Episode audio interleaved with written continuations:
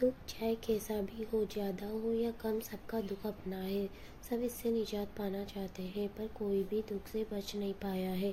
इंसान का जीवन सुख और दुख पर टिका है। सुख की प्राप्ति के लिए इंसान निरंतर प्रयास करता रहता है। सबके तरीके अलग अलग होते हैं। किसी का सही तो किसी का गलत।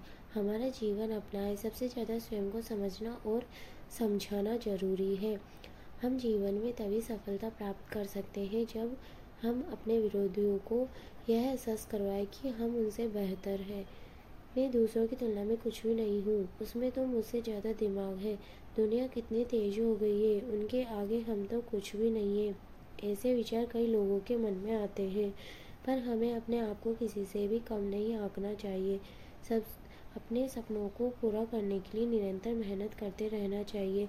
एक दिन हमारी भी नई सुबह होगी। ईश्वर ने सबको कोई ना कोई योग्यता दी है। बस ज़रूरत है तो उसे पहचानने की। दिमाग सभी के पास होता है, पर इंसान का काम करने का तरीका ही उसे सबसे अलग बनाता है। सबको समझाना आसान होता है, पर खुद को समझाना सबसे ज़्यादा कठिन होता है हर किसी के लिए।